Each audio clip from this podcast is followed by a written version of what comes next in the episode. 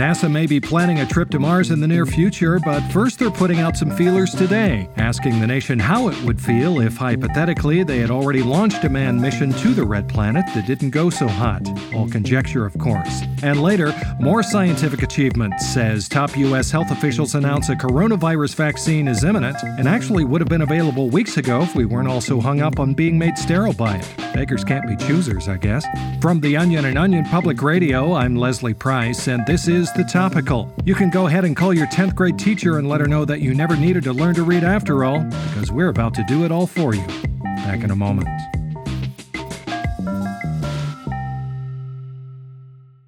Well, it was a peculiar press conference today as members of NASA addressed the nation to ask how they would feel if the space program launched a manned mission to Mars that hypothetically didn't go so hot. Here's Deputy Spokesperson Thomas Daines from NASA's headquarters. Let's say that we put several American astronauts into a rocket and launched into space like seven or eight months ago and it didn't really go as planned. How would you feel about that? And how would you feel if say we still can't find the signal for the spacecraft because it probably didn't make it anywhere close to Mars. Would you be all mad about that, or cool with it, or just be like, whatever? Did that actually happen? Just wondering, just wondering, for the record, totally just wondering. OPR science reporter Rebecca Neal joins me now to unpack all this. Hello, Rebecca. Hi, Leslie. So this seems a little unorthodox. Is NASA saying a failed manned mission to Mars actually happened? Well, from what I understand, NASA is just testing the waters to see what the reaction would be to such a catastrophic event, but the specifics of this so called hypothetical failed mission did seem disturbing. Here's Deputy Spokesperson Thomas Daines again. So, just curious, but would you all, as members of the press and the people watching at home, be upset if you learned that the technology we were confident in to put a man on Mars was like actually really, really wrong? Like embarrassingly bad and that we didn't use the right oxygen masks on a five person mission to the red planet and they maybe blew up in their spacesuits? Big deal or no? I'm sorry. Are you saying these astronauts died on a failed mission to Mars? Whoa, whoa, whoa, whoa. Slow down. I never said that. What I said was, how would you react if that was true? And if it was also true that we learned we don't actually know where Mars is?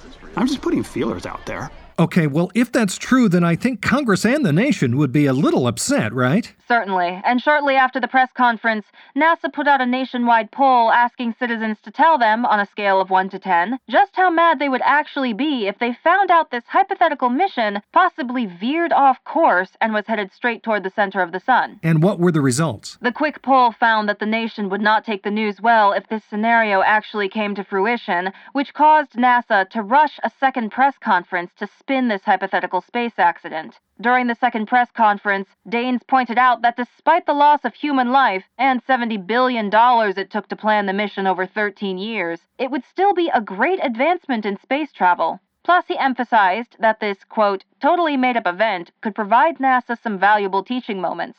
Here's Daines again. Look on the bright side. Next time, we'll know how much food to bring on the mission and have a better idea of how to get the doors to shut all the way during takeoff. Excuse me, but have you sent Americans into space on a mission to Mars and they're all dead?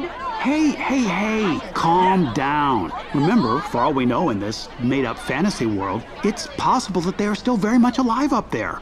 Maybe they actually landed safely on Mars and are now setting up a colony for when our rescue crew arrives. Have you sent a rescue crew? Oh, absolutely not. This is 100% not real. You think we should, though?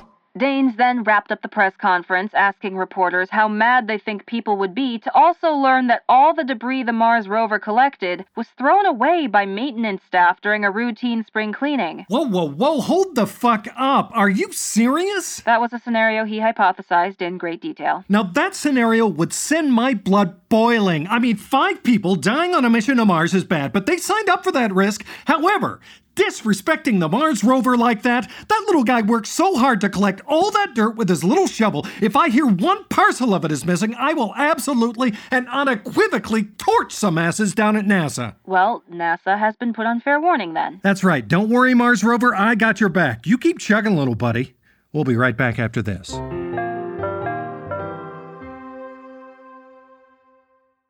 Do you ever wonder how celebrities order food? Like, is Sarah Paulson a Diet Coke or a regular Coke girlie?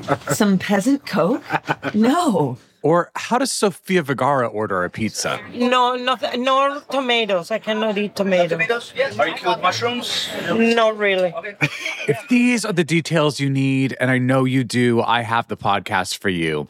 I'm Jesse Tyler Ferguson, and on my podcast, Dinners on Me, I take some notable friends of mine out to dinners in Los Angeles and New York City. Listen wherever you get your podcasts. That thing was delicious.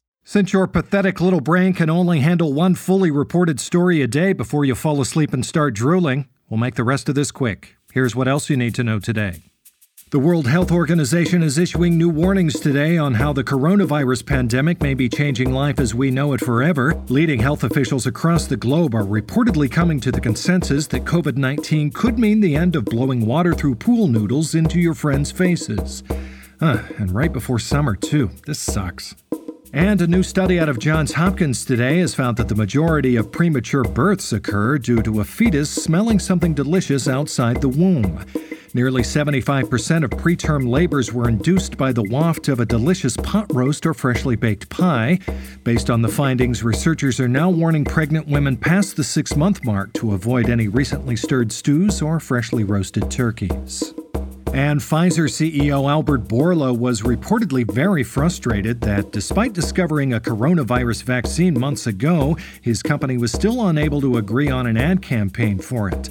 The marketing division for Pfizer is said to still be workshopping a few different commercial concepts for the COVID 19 cure, but will be releasing the vaccine soon, assuming their current front running idea tests well in market research.